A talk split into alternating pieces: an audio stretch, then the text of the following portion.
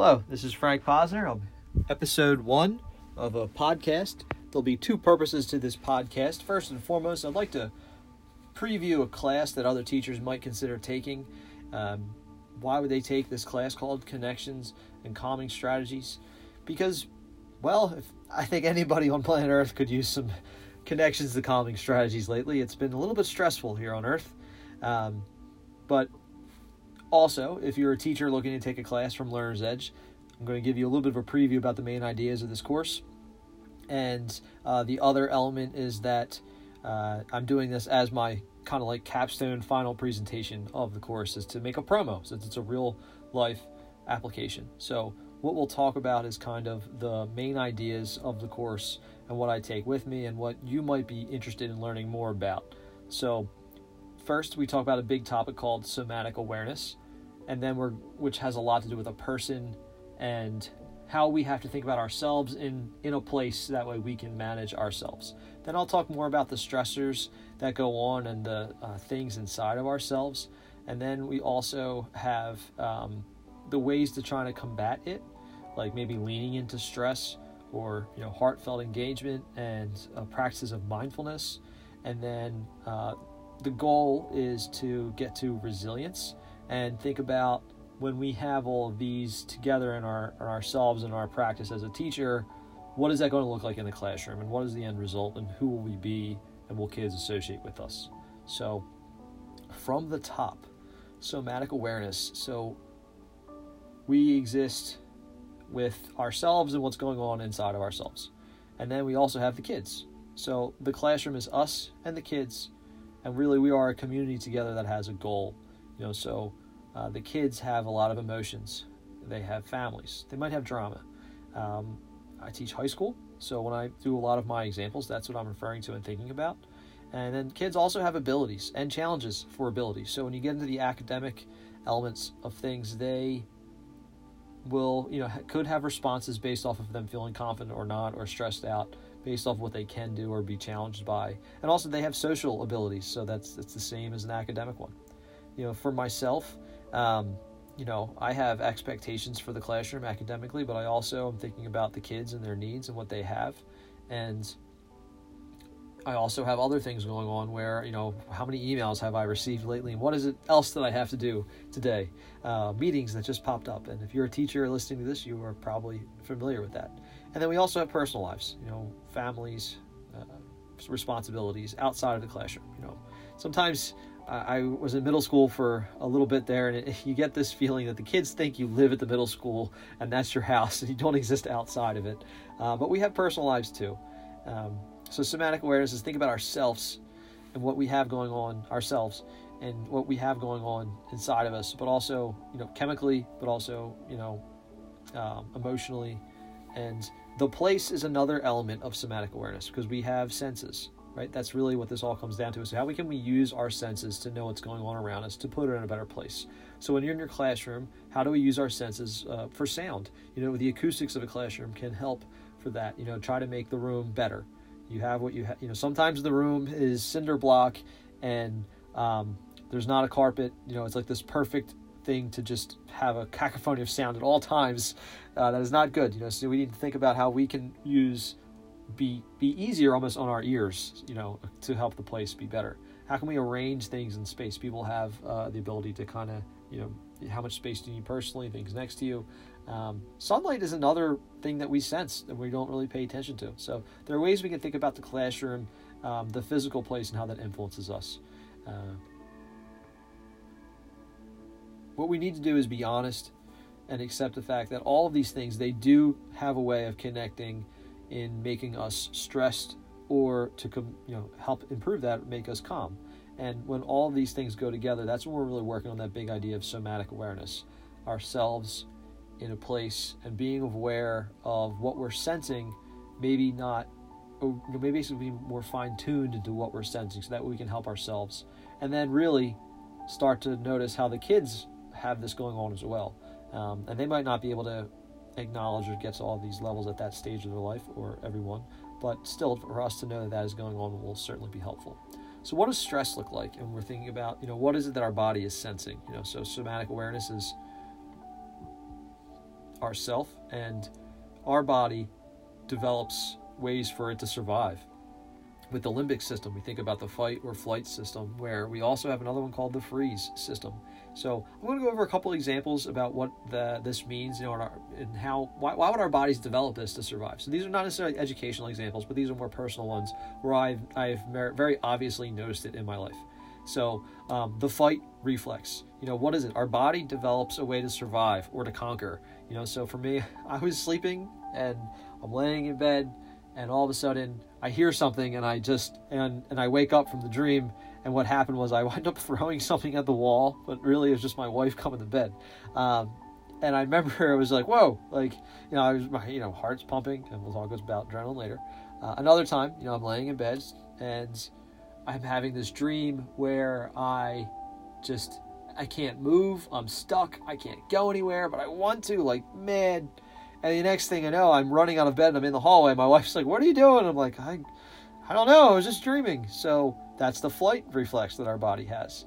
Um, and then the freeze one is a little less talked about. I think maybe because we just like to say fight or flight. But freeze works as well. And I'm going to stick with the same scenario of, you know, you're laying in bed, you're peaceful, and then you hear a noise and you just freeze. You know, if I just stay here under the covers, like a little kid pulled over my head, no one will notice you know, I'll be okay. You know, our body has a way of freezing, and basically, it's. I just recently read a book about a guy who's going on a walk along the Appalachian Trail, and he references all these things, and bears come up. You know, so one of the ways to survive some bear attacks is to freeze and play dead.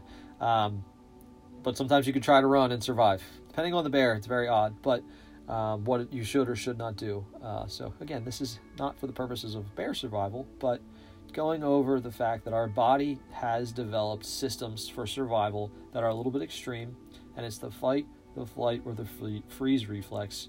And now let's see what that might look like in the classroom. You know, so this preview of the classroom, and you might be thinking about this is, you know, what does the fight look like? Well, I think kids are really socially sometimes trying to survive. You know, there are interactions with each other where they don't want to, you know, be perceived weak uh, and then sometimes, as the teacher, you are trying to work with a student, but you don't want to bring something up in a way where they feel challenged. You know, so a fight reflex could happen. And you'll hear, I teach high school, and I'm sure others will tell you, you've heard some things come out of kids' mouths sometimes, and you're like, whoa, like that was bold. So maybe, but maybe it's a fight reflex that's kicking in.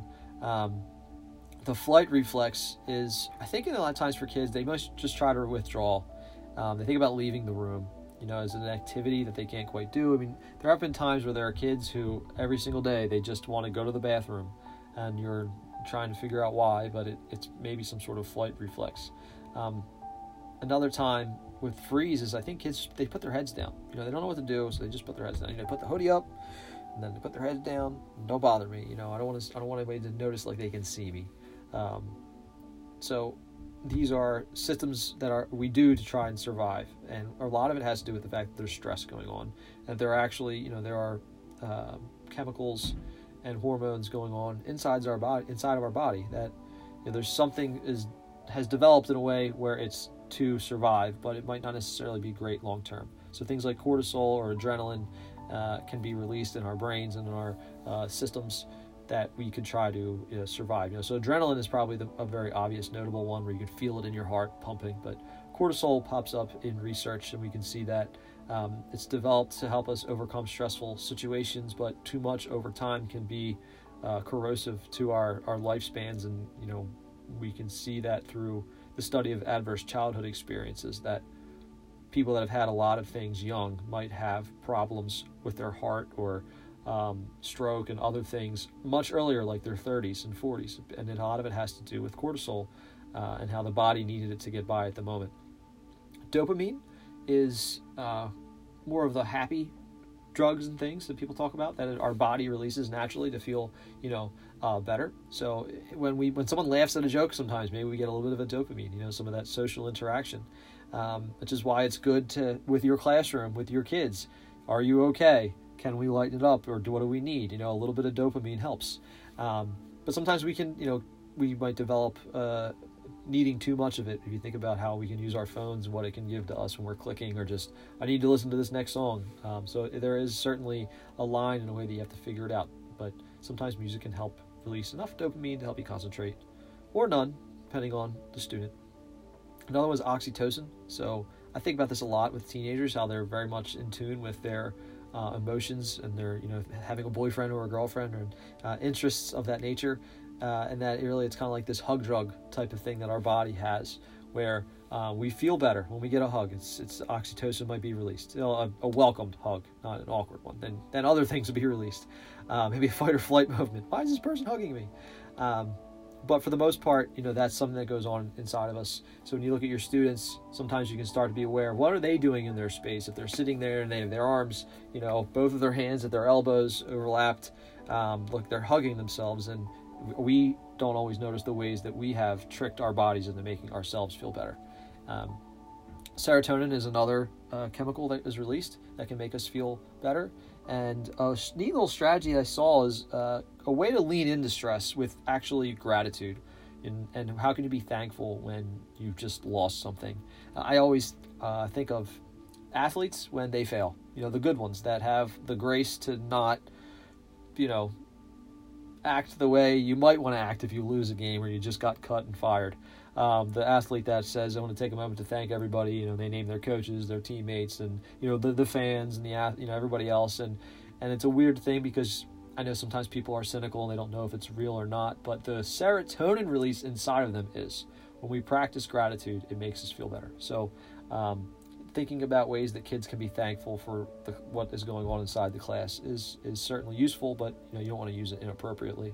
Um, so how do we lean into stress? Because what we're really going to try and do is develop some sort of heartfelt engagement with kids. So um, I'm going to give you a scenario, and you are going to be asked to think about what would you do, and then if something changes, what would you do? And you can think what would I do and what I want to do. It's perfectly honest. You'd be safe and saying what you're thinking by yourself. So here's the scenario you're the teacher, and there's a student that you see in your class that already has a failing grade, um, and you wonder if this high school student has COVID educational disillusionment, uh, which basically means that you know they're old enough to look around and think, does any of this matter? And the student does need to pass, and the student has already told you they plan on going in the military next year upon graduation. So does it does do I need this particular class? I'm already in the military. I'm going to be a Marine. And you know that the kid had 80s and 90s last year, but this year they've got 30s and 60s. And in this moment, when you see this kid, all this is on your mind, and you just see them in your class on your phone, just on his phone, just going through it. And oh, one more thing: how long does the kid actually have in class? T- class time is not as as what we thought it was, you know. So maybe this kid is only going to be there twice a week. There's some kind of hybrid schedule. And you get two days a week with this student, and all this is going on. What is going on inside of you? What do you think is going on with, you know, is there dopamine? or is it cortisol? Or are you being stressed? Or are you thinking about expectations? So, what's going on inside of you? Just take a second to think. You just saw this kid sitting there on his phone when you're thinking, what are you doing?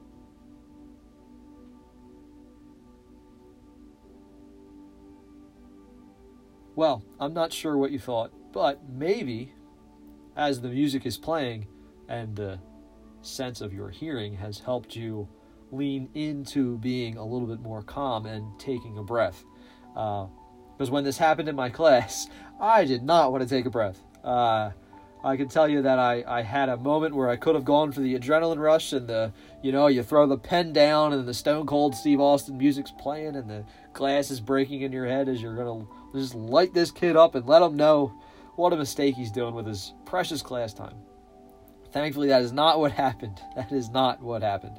Um, how do we lean into moments to maybe have some heartfelt engagement? And I do want to point out it would be awesome if we had the heartfelt engagement that we see in the movies that changes a whole classroom in one year. But this, I think, is kind of just a smaller sample size that is kind of practical because you know, when, when I walk towards the student, I walk normally. Um, and when I want student sitting at his, his desk, I, I, wasn't towering over the kid. I'm about six feet tall. I actually kind of leaned down a little bit and spoke normally. And I focused on behaviors instead of how I felt. You know, I was I was aware of how I felt, and that's why I didn't talk about it. And I just said, you know you only have so much time, and there's a lot of things that you can make up. If you're not going to do what we're doing right now, please do something. Do something else. I'm okay with you not doing what we're doing right now because in my mind, I'm, I'm wondering if he doesn't like what we're doing. We're trying to have a, a class discussion, so I was wondering like maybe there's something else, or I'm giving the student opportunity. So I just said basically, please do something, but this time is precious, and I'm letting you know that. And when I walked away, I was like, all right, no idea if this worked or not. Uh, but I know that I did it. I would not have been able to do that if I didn't at least practice being aware of some myself in the moment. And I looked back, the, the kid's hands were on the keyboard typing on his Chromebook. So I'm thinking, okay, it must have worked enough. So now let's go back and try to think like if you're the kid, what's going on inside of him? You know, somatic awareness. You know, he's sitting in his, in his seat, and I'm just you know spitballing. I really don't know other than taking these educated guesses off of what I've learned from this course that you know maybe he's sitting there and getting nothing, no dopamine whatsoever because he's not you know there's no no any good uh, releases of chemicals in his brain for what's going on inside the class. Maybe ideologically, or maybe he's just focused on other things. So, in the absence of nothing, I did not, you know, when I walked over there, maybe a little bit of angst. Oh no, the teacher's getting close. Uh, but if I would have spoke, it could have gone more. You know, then that angst could have turned into adrenaline, and then once adrenaline kicks in, then maybe you know there's less rational responses. Uh, so by as I got closer and just spoke normally, and I wasn't in a, a and I was not in an authoritative physical stature. Um, I'm hoping that the kid kind of calmed down a little, and then the words were able to walk across that emotional bridge of, "Hey, why don't you work on something else? It's okay." got this is all the time you have. You know, the idea was able to get through because the emotions were just stable. You know, we didn't we didn't blow anything up. Uh, again, I'm I'm thinking that that's more somewhat practical, a way to lean in and have engagement because the kid just he looked at me and he nodded. He didn't give me any more words or any other affirmation. Um, so we have to lean in to stress. All right. So um, mindfulness is another practice and mindfulness is a place where you see science and you see religious practices secularized and, and overlapping. Um, when you think about um, people talking about uh, breathing and thinking and mantras, uh, so it's a it's a space that we acknowledge the fact that something goes on in our bodies when we're able to breathe calmly, and in that calmness, we just think about something that wraps up the, the big idea of what we're trying to do. So for the kids in the classroom, it's about giving them the time, maybe just a, a moment. I, I remember I had a, a particularly rambunctious last period group of freshmen one year, and I just turned the lights out and said, Everybody, you have to put your heads down for five minutes and just, you know, think, relax, do you, if you even if you fall asleep, it's okay. I'll wake you up in five minutes. You know that aspect of knowing somatically that there's stuff going on. Uh, for me and mindfulness, um, like I said, there is some religious element and aspects which I'm not going to go into too much detail since it's not the primary aspect of this. But for me, I just think about times about where you're. The big idea of being a teacher is that it's our goal to try and get the kids to be on our side. And we're really not in this to conquer anybody. So when we have things that help us breathe better and help us think about the big ideas, and when we do this on our way to work or maybe in the few minutes before the day starts, you know, our body starts at a nice calm place. You know, you're not exhausting your body, you're not pumping it exclusively through caffeine and not getting, you know, just going right to work, although I do love coffee. Um, it's just that aspect of trying to use something to help our bodies come to a place. Um, and then what do we do with that? You know, you want to you want to build resilience for kids. Uh, the idea that they can get over things, have strategies. So this course talks about strategies and how you know what, identifying uh, things that might set you off. You know, what for a kid too as well. You know, if they start to think about you know their somatic awareness. You know, do noises uh, have them think about uh, how they behave? Do they have like behaviors do that that they don't like or if someone else says something you know so they need to start being aware of it to kind of build hope because if you don't see your failure coming that really takes away your hope So when you build a strategy to know how to bounce back from it, that grows your hope. Uh, and you do all this, really, you're being compassionate to kids. So what does this look like? You know, what's the big idea? You know, so the big idea of connections the calming strategies, the way I see it with the somatic awareness, is that you're able to be in an environment aware of yourself and what's going on inside of you. So that way you can then be aware of your kids and what's going on inside of them. And then as the stuff changes inevitably, you're able to monitor and manage the situation. Um, I'm going to use an inverse example to kind of finish this off here. So, inverse means like an opposite that kind of proves what we're going for here. You know, so if somebody had seasonal allergies and their neighbor just mowed the lawn and they go outside, someone would all of a sudden, through their senses, pick up that this is not going to go well. They might sneeze, scratch their eyes, they're like, oh, you know, there's something going on within them inside of the place where they are because there's chemical reactions going on um, that they're just not going to be successful or reach the expectations. So, the inverse of this is when in school you are around a teacher and you know that, oh, you know what, I can calm down, I can be in a safe space, and they're going to be there for me. And if something comes up, they are calm and they know how to strategize and they use these things. So that's kind of what the purpose or the goal of this class is, is to go into more details about this than this quick uh, podcast. But it's kind of help you know what would you be getting out of it, and you get some uh, in-depth science, as I mentioned before, and I just named a few different um, hormones and chemical reactions that go on, and it talks about stress and ways that you should, you know, maybe lean into stress and ways to practice behaviors that can, you know, help kids be more aware of themselves in the moment. Because I think that's all we need, especially as the moments get a little crazy and we uh, may feel a little bit overwhelmed. So I hope you appreciated this. This was podcast number one. Frank Bosner signing out.